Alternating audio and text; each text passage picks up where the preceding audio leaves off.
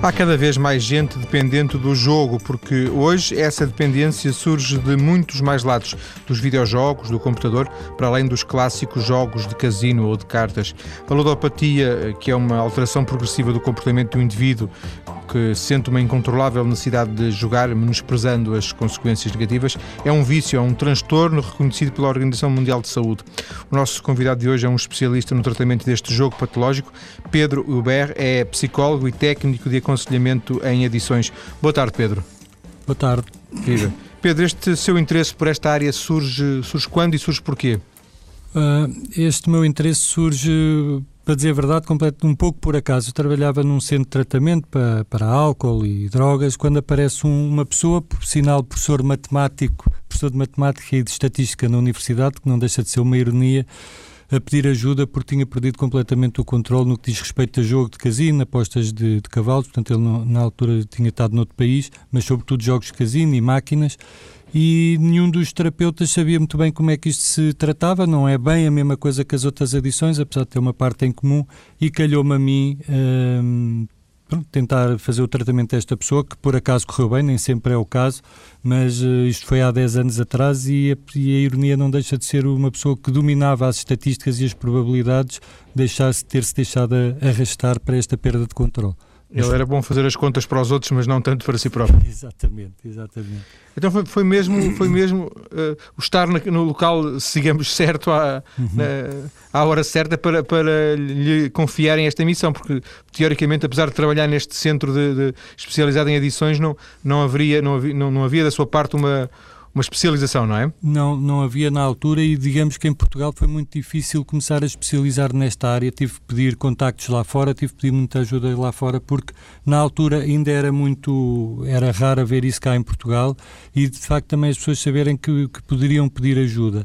E posso lhe dizer que em 10 anos também o protótipo ou o perfil do jogador clássico alterou-se completamente. Esta pessoa que eu estou a falar tinha na altura 50 e bastante, 52, 53 anos e era o, o perfil típico do jogador nessa altura. Era de facto estabelecimento de jogos, casinos, etc. Ah, muito associado a um determinado meio social, uh, pronto, um, associado a um divertimento, uma faixa etária com algum fim. E hoje em dia o perfil é completamente diferente, uma camada mais jovem, muito mais diversificados os tipos de jogos.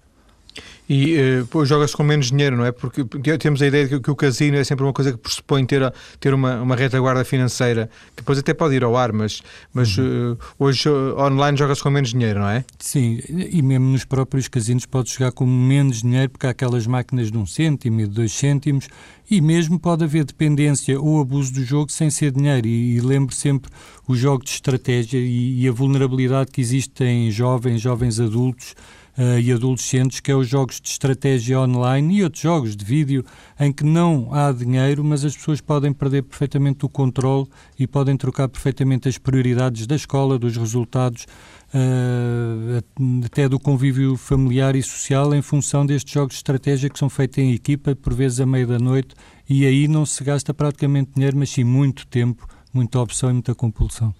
Aí o que acontece é que as pessoas, eh, digamos, eh, neste caso, se calhar muitos jovens, passam o tempo em que deveriam estar a dormir, passam a jogar e, portanto, é como diz o Pedro, invertem as prioridades, não é? Quando chega a hora de ir para a escola, é a hora uhum. que eles provavelmente vão dormir. Exatamente. Eu posso eu trabalho num liceu e posso lhe contar um, um episódio muito rapidamente que aconteceu o ano passado que um grupo de, de, jovens muito bons a matemática e a física, no, no 11 ano, quando passaram para o 12, as notas baixaram drasticamente e, e estavam desmotivados e desinteressados. E, e o, isto instalou tudo quando um desses jovens, à terceira vez que a mãe o chamou para a mesa, atirou com o teclado à cabeça da mãe, eh, num acesso de fúria e de raiva completamente descontrolado, e isto veio despoltar, veio-se veio a perceber que o, que o que passava era que eles faziam raids às três da manhã com equipas suecas e dos Estados Unidos e juntavam-se àquela hora, punham o despertador para as 3, 4 da manhã para poderem fazer esses ataques em simultâneo, porque isto é online, e obviamente com aquela adrenalina toda, depois não adormeciam e estavam a noite toda nisto, depois contavam uns aos outros as façanhas no dia a seguir, enfim, claro que obviamente quem não dorme e quem está centrado noutras coisas que nos estudos, os, os resultados refletiram-se. E depois há outras consequências também a nível emocional e psicológico nestes jovens que não são de descurar. Disse que, que, trabalhava, colabora com, com uma escola. Uhum. Uh, aí também como psicólogo especializado em edição ou, ou aí genericamente como psicólogo apenas?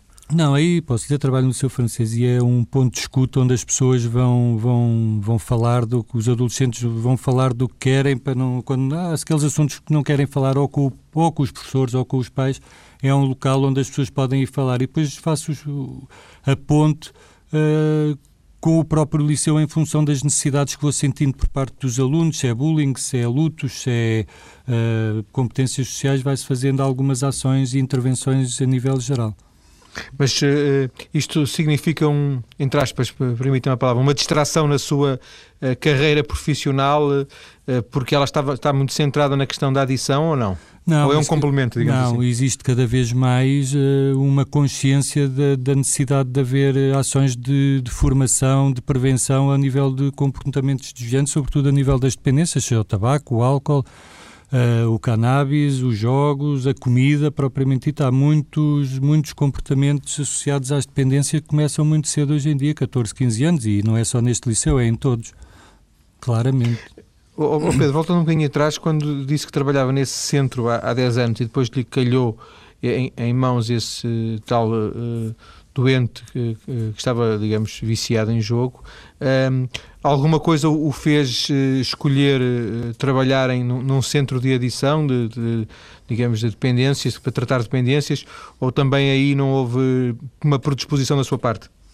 Não, achei sempre um, um, tema interessante e eu na altura estava a fazer a minha formação como terapeuta e surgiu esta hipótese e, e aproveitei e em termos do, do jogo achei fascinante o perfil porque as pessoas que escolhem substâncias são diferentes entre elas, apesar da adição ter uma base muito comum. E o perfil do jogador clássico, a pessoa que tem problemas de abuso ou de dependência de jogo, são pessoas eh, muito interessantes a nível de serem pessoas muito desafiadoras, de serem pessoas uh, muito competentes nas suas áreas profissionais e até quase que se poderia dizer com um QI acima da média. São pessoas que têm muita iniciativa, que gostam do desafio da competição, que, que se chateiam facilmente, procuram sensações e, e que gostam também muito de controle e de poder. E estas pessoas, quando se consegue cativá-las para uh, desviar um bocadinho sua, o seu caminhar num, numa direção de uma construção de vida em vez de uma destruição é muito gratificante. Isso talvez seja uma das razões que me fez mais ficar deste lado, de trabalhar nesta área. Falou no, no, perfil do jogador clássico, mas eu, se bem entendi uh, do que nos disse há minutos, uh, não haverá bem um perfil de um jogador clássico, haverá um, um, perfil de um jogador clássico e agora também o perfil, do, digamos, dos novos jogadores, é isso? Uhum. Sim. O, por exemplo, o, o, jogador clássico hoje em dia, posso lhe dar o exemplo, isto são todos estudos feitos fora do país, porque há poucos ou nenhums. O típico jogador online, por exemplo, seja das apostas desportivas, seja dos campeonatos de póquer, seja dos casinos virtuais, são pessoas solteiras, muitas vezes licenciadas ou licenciarem-se de um, de um, com um extrato, pronto, com alguma capacidade financeira, como eu disse, solteiro, mais homens, e que gostam muito desta, deste poder e deste controle e continuam a ser muito desafiadores. Enquanto que antes era ou os Mariava, Marialva, já com uma certa idade, ou com um certo meio, é, é um, era um perfil diferente e hoje o perfil está, está claramente a mudar. Também, também a realidade de, eh, do jogo hoje está a mudar. Oh Pedro, por curiosidade, alguém ficaria dependente por jogar o bola ou jogar a lotaria, não? Olha, eu sempre disse que não, e, e à partida, obviamente que não, porque isto está diretamente ligado com o tempo de resposta, ou seja, quanto mais depressa e intensa for a resposta em função da aposta, mais o jogo é aditivo. E o Euro Milhões não é é propriamente aquele jogo que se aposta e passado uns segundos ou uns minutos tem-se a resposta ou que se está a construir para, para ter logo. No entanto, ao fim de 10 anos de experiência em jogo, tive a primeira pessoa adita ao Euro Milhões, agora há pouco tempo, e que está a fazer eh, uns meses de recuperação, mas também era uma pessoa que vivia perto da fronteira e que, para além de gastar aos 500 e aos 600 euros em, em talões do Euro Milhões, aproveitava para, para, ir também jogar no El Gordo e no, na, em Espanha, nessas apostas de lotarias, ou seja, ia tendo o, o, dia muito preenchido, mas tinha essa opção, essa compulsão pelos números e pelas jogadas em função do Euro Milhões e teve um montante de dívidas muito significativo por causa disso. Uh, variando um bocadinho a partir desta, desta experiência, um, e, e, e, viciados, a palavra, não, não, sei se o Pedro costuma usar, é uma palavra um bocadinho feia, mas pronto, é, também é uma, uma, palavra que os nossos ouvintes saberão descodificar. Mas um, os, as apostas online hoje em dia, apostas, bem, existem apostas em tudo, apostas em, em futebol, em resultados, em, em, tudo e mais alguma coisa, que permitem uma resposta também muito, muito em cima da hora. Uhum. Isso também é uma nova realidade? É uma nova realidade e, e, até agora não se pode dizer que o jogo online uh, seja mais aditivo, que é a outra palavra para viciado. Isto é um bocado como antes eram os uh, maníaco-depressivos, agora é os bipolares. É mais por um estigmatizante, me diz mais aditos, mas o viciado as pessoas percebem melhor com certeza. Uh, não se pode dizer que seja mais aditivo o jogo online tem umas características que podem torná-lo francamente mais apelativo, mas os estudos ainda não são conclusivos se são mais aditivos. Agora, de facto, há muita variedade, muita oferta e para algumas pessoas que tenham uma predisposição, porque estamos a falar de pessoas que têm predisposição e outras não, e de facto é uma minoria as pessoas que têm essa predisposição, tem que haver cuidados uh, muito objetivos no que diz respeito a proteger essas pessoas, sobretudo a proteger as pessoas na forma como jogam e já existem algumas iniciativas uh, particulares ou privadas, como o jogo responsável a esse nível que abarca uh, a prevenção primária, esta parte toda da prevenção, de ver se os sites obedecem a certos critérios ou não e também uma, esta parte de tratamento, porque há maneiras de jogar para evitar que seja perigoso ou que uma pessoa esteja atenta e informada à forma como joga face a esta oferta, que é cada vez maior, mas que é sinal dos tempos. Daqui um bocadinho, depois, quando voltarmos à conversa na segunda parte, vamos falar de, de, de, dessa predisposição e desses, entre aspas, uhum. fatores de, riscos, de risco. Mas o Pedro disse há um bocadinho que este é um assunto relativamente recente em Portugal, até que existem poucos estudos, uh, falou no, no, no, site do Jogo Responsável. Uh, uhum. Significa que estamos a subestimar o problema, do seu ponto de vista? Eu penso que estamos a subestimar o problema, porque não de facto, como disse, ainda não há estudos publicados a este, a este nível. Eu, eu, aproveito um bocadinho para dizer, eu estou a fazer neste momento um estudo de doutoramento, que é exatamente a comparação entre o jogador online e o jogador offline, ou seja, o jogador que joga nos sites, etc., e o jogador que joga fora dos sites, para tentar traçar um perfil e para ter uma ideia do que é que as pessoas, em termos de jogo, fazem. Uh, aproveito para, para, quem tiver um quarto de hora de paciência para preencher o, o, o questionário que está que tá online, que é em www.questionariojogo.com, para, para ver se começamos a construir uma ideia do que é que se passa a nível de jogo em Portugal, para depois podermos adequar as respostas, seja a nível da prevenção, ou seja, de proteger o consumidor normal e não só, mas também depois fazer um tratamento adequado às pessoas que têm problemas de, de, de abuso e dependência. Mas já agora, por, por curiosidade, este questionário online uh, que, o, que o Pedro referiu uhum. e que faz parte do, do, seu trabalho de doutoramento, é, é apenas para quem joga? É para, é para toda a É óbvio que vou tentar encontrar o perfil, sobretudo, da pessoa que joga de uma forma mais abusiva e uma forma uh, mais e uma forma dependente, mas está aberto a toda a gente porque é indispensável traçar o perfil do jogador recreativo, que no fundo é para aí 90%, é a grande maior parte da pessoa. Nós nunca nos podemos esquecer que estamos a falar aqui de uma minoria que, à partida, tem tendência a ficar cada vez maior, mas uh, a taxa do jogador patológico, se for em Portugal como é igual aos outros países, anda à volta dos 0,6, 1% da população. Mas isso já é muita pessoa. Se for 1% da população adulta, estamos a falar de dezenas e dezenas de milhares de pessoas. E o jogador abusivo é aquele que não está dependente, mas obedece também a algumas dezenas, para não dizer uh, pelo menos umas largas dezenas de milhares de pessoas e estas pessoas têm que ser entendidas no seu perfil, no que é que procuram e como é que se pode defendê-las. Pedro, qual é o, o, o, grosso do seu trabalho? Eh, o Pedro trabalha numa clínica e, e numa clínica especializada nesta área da, da, adição, das dependências, e é lá que, digamos, que passa o, a maior parte do seu tempo profissional? Sim, eu, eu trabalho por conta própria. Eu nunca gostei muito de ter eh, diretores e patrões, por isso trabalho por conta própria e sendo-me a maior parte dos meus pacientes são de facto jogo, seja alternando entre terapias individuais, terapias de grupo, Uh, sugiro também muito os jogadores anónimos no sentido de ser um complemento para quem se consegue adaptar, mas essencialmente trabalho em, num, em clínica privada no, nesta área do jogo, sim. E um, quando lhe aparecem uh, pessoas com outras dependências uh, que não o jogo, o Pedro reencaminha-as ou, ou, também, uh, também de alguma forma se interessa por essas áreas? Não, eu, eu também estou muito na área do, das, das, drogas e do jogo e também de algumas adições sem substância, como as compras e o sexo, porque há uma característica, os jogadores têm algumas características, como aqueles traços de personalidade que, que, vimos agora, mas têm outras três, duas ou três características muito, muito marcadas, quase todos têm. Uma é a impulsividade, são pessoas muito impulsivas. A outra é a depressão, são pessoas com uma grande ligação à depressão e à ansiedade, até que o jogo em si é um antidepressivo por natureza, seja pelo alhamento, pela parte hipnótica que dá, seja pela adrenalina, pelo sentir-se vivo, como poucas pessoas sentem. E a terceira característica vai encontrar aquilo que me estava a perguntar, é que os jogadores têm uma grande, grande predisposição para outras adições, seja a parte da adição ao sexo ou à sedução, seja ao álcool, seja às drogas. O tabaco nem se fala, posso lhe dizer que 80 ou 90% das pessoas que jogam fumam.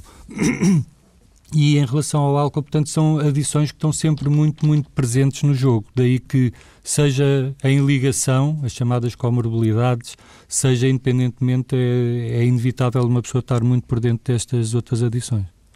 Eh, na segunda parte da conversa, e, e, vamos chegar por aqui eh, por agora, na segunda parte vamos eh, então falar um pouco destas características da ludopatia, deste jogo patológico e também perceber como é que se tratam estas coisas. Até já.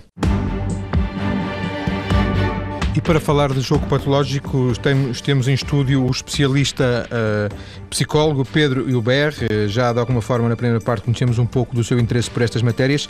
Pedro, uh, sabem-se as causas que levam a que duas pessoas, pessoas são sempre diferentes, mas duas pessoas tenham reações diferentes perante o jogo e, uma, e, um, e numa delas, por exemplo, o jogo se torne patológico? Cada vez há, há, mais respostas a esse nível e se bem que não haja duas pessoas iguais, podemos aqui traçar algum. Os estudos hoje mostram claramente três, quatro fatores de risco e um deles é o fator genético. Eu, eu tenho sempre cuidado na, nas avaliações psicológicas que faço nas primeiras sessões de perguntar, de fazer um bocadinho uma genealogia da, da, da família e é raro, não quer dizer que não haja, mas é raro que não haja de ser algum outro adito na família, seja um avô, um tio, um primo, se não for com problemas de jogo, com problemas de álcool, drogas, ou era o mulherengo da família, ou, há em geral uma questão de predisposição genética uh, claramente identificada e já nem sequer se põe em causa, seja para o álcool, para as drogas e para o jogo também não. Depois há outro fator que é uma predisposição neurobiológica. Por alguma razão, seja a nível do córtex pré-frontal, seja a nível dos neurotransmissores, há pessoas que a nível das dopaminas, etc., têm aqui uma espécie de lacuna, ou porque têm a mais ou porque têm a menos, vão encontrar em determinado comportamento um equilíbrio e um bem-estar que à partida é, é, é real e depois deixa de o ser.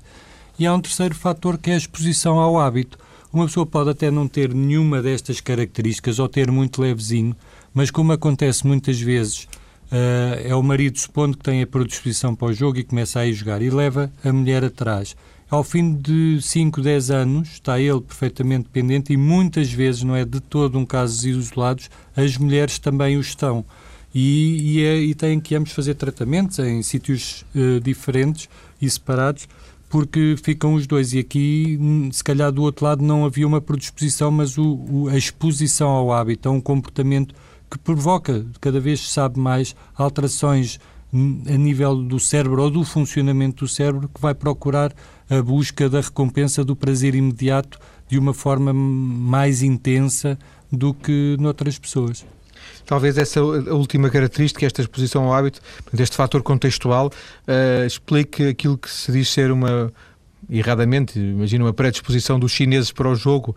Uh, eu, eu vivi em Macau, tive a oportunidade de, de de, de ver isso e, e, nós hoje sabemos que, que, que, que, os, chineses, os chineses adoram o jogo, mas também porque eles desde pequeninos que veem uhum. os pais, os avós, toda a gente joga e portanto esse jogar das mais variadas uh, formas e portanto essa, uhum. essa exposição contextual uh, cria uma, uma, normalidade para o jogo, não? o jogo é normal. Uhum. Sem dúvida nenhuma, é, os orientais têm essa predisposição exatamente por esse fator, como nós aqui se cá temos para o álcool, ou como em algumas localidades como Porto Rico, Las Vegas, Atlantic City, alguns sítios onde há um grande, grande incentivo ao jogo, as taxas de jogo patológico num sítio, num país normal, numa zona normal, pode ir à volta de 1%, nesses sítios vai aos 7, 8%. Está ali, está ali à mão. Por estar muito ali, forma. por também haver muito incentivo cultural, legal, social, etc. É possível que estas três características, estes fatores genéticos, estes fatores neurobiológicos e, e, o, e o, ambiente, esta exposição ao hábito, se, se Uh, confluam uh, numa só pessoa, ou isso é muito raro? Portanto, não. cada um deles pode funcionar por si, não precisam de se reunir, é isso? Exatamente. Isso depois vai, vai, vai, vai decorrer um bocadinho o que se chama a dificuldade do tratamento, a dificuldade do, do recomeçar um novo modo de vida em termos de de recuperação do jogo. Quanto, quanto mais houver destes fatores precipitantes, maior será a dificuldade, em princípio, para, para começar o, o jogo. Devo, devo também só realçar uma coisa, que os tempos de hoje, não só pelo consumismo, pelo prazer imediato, mas por, por exigências profissionais muito grandes, leva a que haja uma compensação nos tempos livres que tem que ser cada vez mais eficaz e mais rápida. E eu não, não me canso de salientar que no jogo é óbvio que as pessoas que jogam têm aquela busca de adrenalina, aquele pico de euforia, aquela vontade de ganhar, etc. Mas também há o outro lado, que é o lado mais hipnótico, de evasão, de alinhamento, em que a pessoa está a jogar, mas não está ali, está completamente desligada da realidade do stress do dia a dia. E isto é outro fator que é preciso ter muito em causa perante as exigências profissionais, perante, perante a situação económica que se vive hoje em dia e social, é um, é um fator a ter em conta no, no desenvolvimento dos problemas de jogo também não será correto, ou, ou será correto pensar que, à partida, qualquer pessoa uh, em abstrato poderá desenvolver um, uma dependência de jogo? Eu penso que sim. Pode, em abstrato pode, à partida. Uh, diria que não, porque uma pessoa que não tenha nenhuma predisposição, que mesmo esteja exposta ali só durante um curto ou mais prolongado tempo de jogo, à partida achava que era demais, parava e, e pronto mas acho que em função do que vimos é possível qualquer, por outros fatores traumáticos, é possível qualquer um desenvolver isso. É, o, o, Pedro referiu no início, mesmo logo na primeira, na primeira parte, quando falava até da sua entrada nesta realidade um pouco aleatória, um pouco ao calhas, é, o Pedro dizia que o jogo tinha características que hum, outras adições não têm, não é? Uhum. Eh, essas características, há um tronco comum, Uh, sim ou não, e depois há elementos que, que, que, distinguem cada uma das dependências, sendo que, uh, o, que o que distingue é mais do que aquilo que, que as une, digamos assim? Uh, é, uma, é uma pergunta difícil. Eu diria se calhar 60% ou 70% tem um tronco comum. A baixa tolerância à frustração, a dificuldade em gerir emoções, a história do prazer imediato, uh, o 8 ou 80. Há assim uma série de características que poderia enquadrar no, nas chamadas personalidades aditivas no geral, sendo que um perfil vale o que vale, isto é, é falando.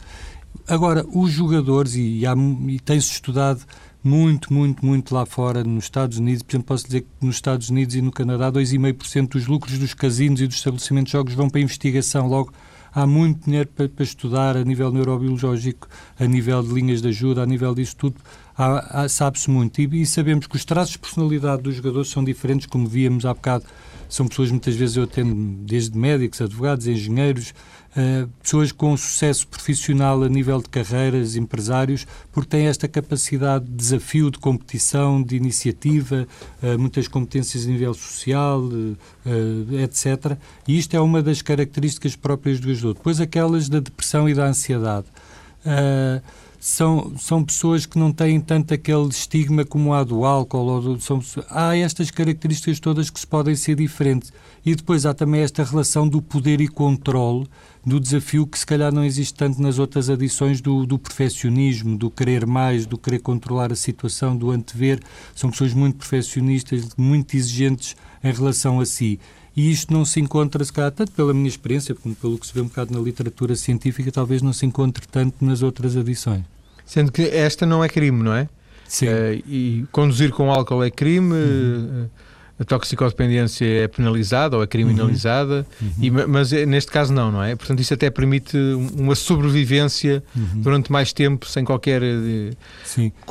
digamos, eu ia dizer, qualquer exposição não é, ao problema. E, e, há também um dado curioso que chamam, que nos meios da psicologia, chamam esta adição a adição invisível, porque normalmente as pessoas só recorrem à ajuda terapêutica Em último caso, porque consegue-se disfarçar muito bem, não há estados alterados do humor, não há ressacas, não há isto, e as pessoas, pelas tais competências pessoais eh, que eu falava há bocado, conseguem disfarçar isto até à última. Por vezes têm umas engenharias financeiras incríveis que pedem empréstimos para pagar empréstimos e pegam ao vizinho e fazem amortizações, isto para poder ir continuando a funcionar e só mesmo quando rebenta tudo é que pedem ajuda e mesmo assim, uh, no meu caso, 50% dos pedidos de ajuda para tratamento é feito ou por pais, ou por filhos, ou por mulheres. É 40% a 50% só é que são os próprios a pedir ajuda. E lhe perguntar sobre os, os, primeiros sinais a que devemos estar atentos, uh, imagino que não sejam, uh, uh, digamos, a falência financeira de, de, das pessoas, porque quando isso acontece já será um pouco tarde, não? Sim. Primeiro é notar alguns desaparecimentos. Outros detalhes tão simples como ir passar férias, onde haja locais de jogo ou onde haja pelo menos internet para poderem jogar. Mas essencialmente é picos de agressividade, desaparecimentos, não é raro o caso em que se for eh, a mulher pensar que o marido tem uma amante, porque de facto muitas vezes não estão em casa, chegam cansados, inventam desculpas.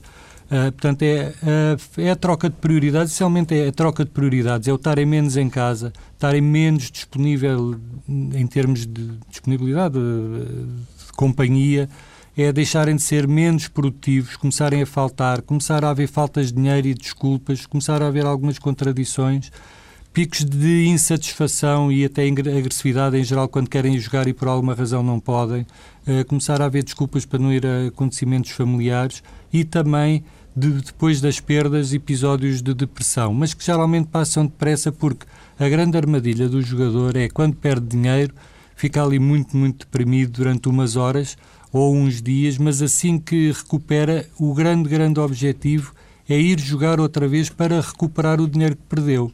E isto passa-se vezes sem contas, e é aqui que a parte emocional se sobrepõe à, à parte racional, e é aqui que o círculo vicioso se instala e a pessoa não consegue parar este círculo de tenho que ir buscar o que perdi, tenho que ir buscar o que perdi. E isto depois arrasta-se durante muito tempo, até que um, um dos pontos essenciais do tratamento é fazer um plano de dívidas, saber o que é que se vai pagar a quem e durante quanto tempo, para não se cair na tentação. Bem, eu tenho aqui jogar, que é para ganhar uma, uma vez por todas tudo, pago toda a gente, calo toda a gente, não me chateiam e, e depois aí sim deixo de jogar. Mas isto é todas aquelas mensagens que fazem enganar o próprio jogador e mantê-lo neste, neste caminho, às vezes durante anos até um desespero emocional muito grande que pode levar ao suicídio, que muitas vezes é um assunto esquecido. Uh, que é de longe a adição, isto estudos nórdicos e, e, a nível dos Estados Unidos é a adição que de longe tem mais suicídio associado. O jogador por ele dificilmente para, não é? Portanto, há sempre mais uma hipótese para resolver o problema anterior e mais uma a seguinte para resolver o, eh, portanto, jogam muito com, as, com essas probabilidades e, e, essa expectativa de que o próximo, uh, a próxima jogada seja suficiente para pagar tudo o resto. Exatamente, exatamente. Isso é uma, uma, das características que, como o Pedro dizia, eh, talvez menos de metade das pessoas, dos próprios jogadores eh, peçam ajuda eles próprios, Sim, não é? E, e, essa é a principal armadilha, junto com uma série, chama-se distorções cognitivas, eu prefiro chamar crenças, que é hoje eu sei que vou ganhar, eu hoje estou nos meus dias, hoje vou dar ali a volta à máquina, hoje até passei três sinais verdes onde está sempre encarnado e arranjei lugar à porta, hoje é o sinal que eu tenho de jogar. Eu hoje vou limpar aquele pessoal todo no póquer. Portanto, estas crenças que são especiais e diferentes e que controlam o jogo, controlam, antevêem, sentem que é o dia deles. Estas crenças todas associadas estão em consonância um bocado com esta que vimos agora, é outra das grandes características do jogo que não existe nas outras edições. Mulheres eh, é, mais, é muito mais raro? Era antes um, era antes um problema claramente associado aos homens. Ainda o é no que diz respeito ao jogo, ao jogo online, no que diz respeito a apostas desportivas, póquer, não tanto já nos casinos virtuais. No que diz respeito a estabelecimentos de, de jogo físicos, casinos, bingos, e aí já começa a estar cada vez mais equilibrado, até porque as mulheres jogam de uma forma diferente dos homens, enquanto que os homens procuram, sobretudo, o controle, o poder, uh, a capacidade o saber mexer nas coisas, as mulheres procuram mais a evasão, a distração, o descomprimir e, e então é, a diferença nos jogos uh, que vão encontrar, há uma clara diferença e no estabelecimento de jogos físicos está a ficar cada vez mais equilibrado, ao contrário dos jogos online. Ainda que as mulheres, ao procurarem essa evasão, não deixem elas próprias também de correr o risco de, de se tornarem independentes. Sem dúvida, sem dúvida, e cada vez há mais, seja eu vou mantendo algum contacto, até porque sugiro aos meus pacientes irem aos jogadores anónimos, como pelas pessoas que me visitam, cada vez tenho o número de mulheres está a ficar, apesar de ainda ser inferior ao de homens, está a ficar mais, mais uh, similar. Eh, os jogadores anónimos são, são em si próprio uma teoria, uma terapia, perdão, um, ehm, ou não é, não, não é suficiente, pode ser um grupo de, de, de, de autoajuda, mas não é suficiente para resolver o problema? Pode ser suficiente, pode ser suficiente e lembro que os alcoólicos anónimos têm 70 anos, os narcóticos anónimos pai 60 e os jogadores anónimos existem há 50 anos e têm uma dimensão cá em Portugal ainda é pouco significativa, há 4 ou 5 grupos ou 6 ah, mas lá fora há em cada esquina quase, e não se pode dizer que seja uma terapia. Aquilo é um grupo de antigos jogadores que se juntam para dar apoio uns aos outros onde não há, onde não há uh, um profissional a encaminhar, tem as tradições e os passos deles, onde eles... Sim, mas tem aquela metodologia dos 12 Sim, passos, exatamente. É? Agora, eu costumo dizer, se, fiz, se puderem fazer terapia, psicoterapia com um profissional e os jogadores anónimos, isto vai, obviamente, diminuir as probabilidades de uma recaída e vai aumentar o sucesso do tratamento. Agora, há pessoas que só fazem psicoterapia e há pessoas que só fazem jogadores anónimos e ambas podem funcionar. Se juntarem as duas, talvez tenham mais probabilidades. A psicoterapia implica algum tipo de internamento? Depende, em alguns casos sim, como eu lhe estava a dizer, quando a depressão é muito grave quando o quadro familiar ou o contexto social não é o melhor, quando existe uma depressão mais profunda e existe, se calhar, algumas dificuldades em termos de traços de personalidade ou outras comorbilidades, aí aconselha-se um tratamento e faz o, tra o tratamento básico, que é à volta de três meses, no centro de tratamento, em que se tem lá os seus trabalhos, as terapias de grupo, as terapias individuais, enfim, todo aquele protocolo. E nesses casos é francamente aconselhado sair, como eu costumo dizer, sair um bocadinho do circuito, munir-se de, um, de umas ferramentas e depois, quando vêm cá para fora, a recomeçar umas terapias individuais, os tais grupos de autoajuda, e isso pode fazer toda a diferença. Noutros casos, as pessoas optam ou porque trabalham por fazer as suas terapias individuais e terapias de grupo e algumas reuniões, e se estiverem francamente motivadas e com um apoio familiar que é extraordinariamente importante, as famílias saberem o que é que se passa no tratamento, participarem desse tratamento, aí sim é mais fácil as coisas e há mais probabilidades. Eu é raro aceitar um paciente, a não ser que seja uma vontade expressa e que eu veja que haja possibilidades, eu raramente aceito, aceito um paciente que não venha, no mínimo, ou com a mulher, ou com os pais, ou com o irmão, com alguém que esteja por dentro do que é que é o tratamento e que possa servir ali de ponto, que possa servir de testemunho de, um, de uma série de compromissos a ter em conta no início do tratamento. Pedro diria que esse, essa motivação interior, essa vontade que, que cada um pode ter, mais o apoio familiar, são a, a condição mais importante de todas? Sim, sim, sim. Essa, às, vezes, eh, às vezes aparecem sem grande motivação, mas depois com o que se chama entrevista motivacional, com o fazer tomar às pessoas a consciência do ponto em que estão, da pobreza emocional, da, da pobreza de vida, do descalabro financeiro, da distância a que ficaram da família, tomam consciência e conseguem-se motivar mesmo quando à partida não estão.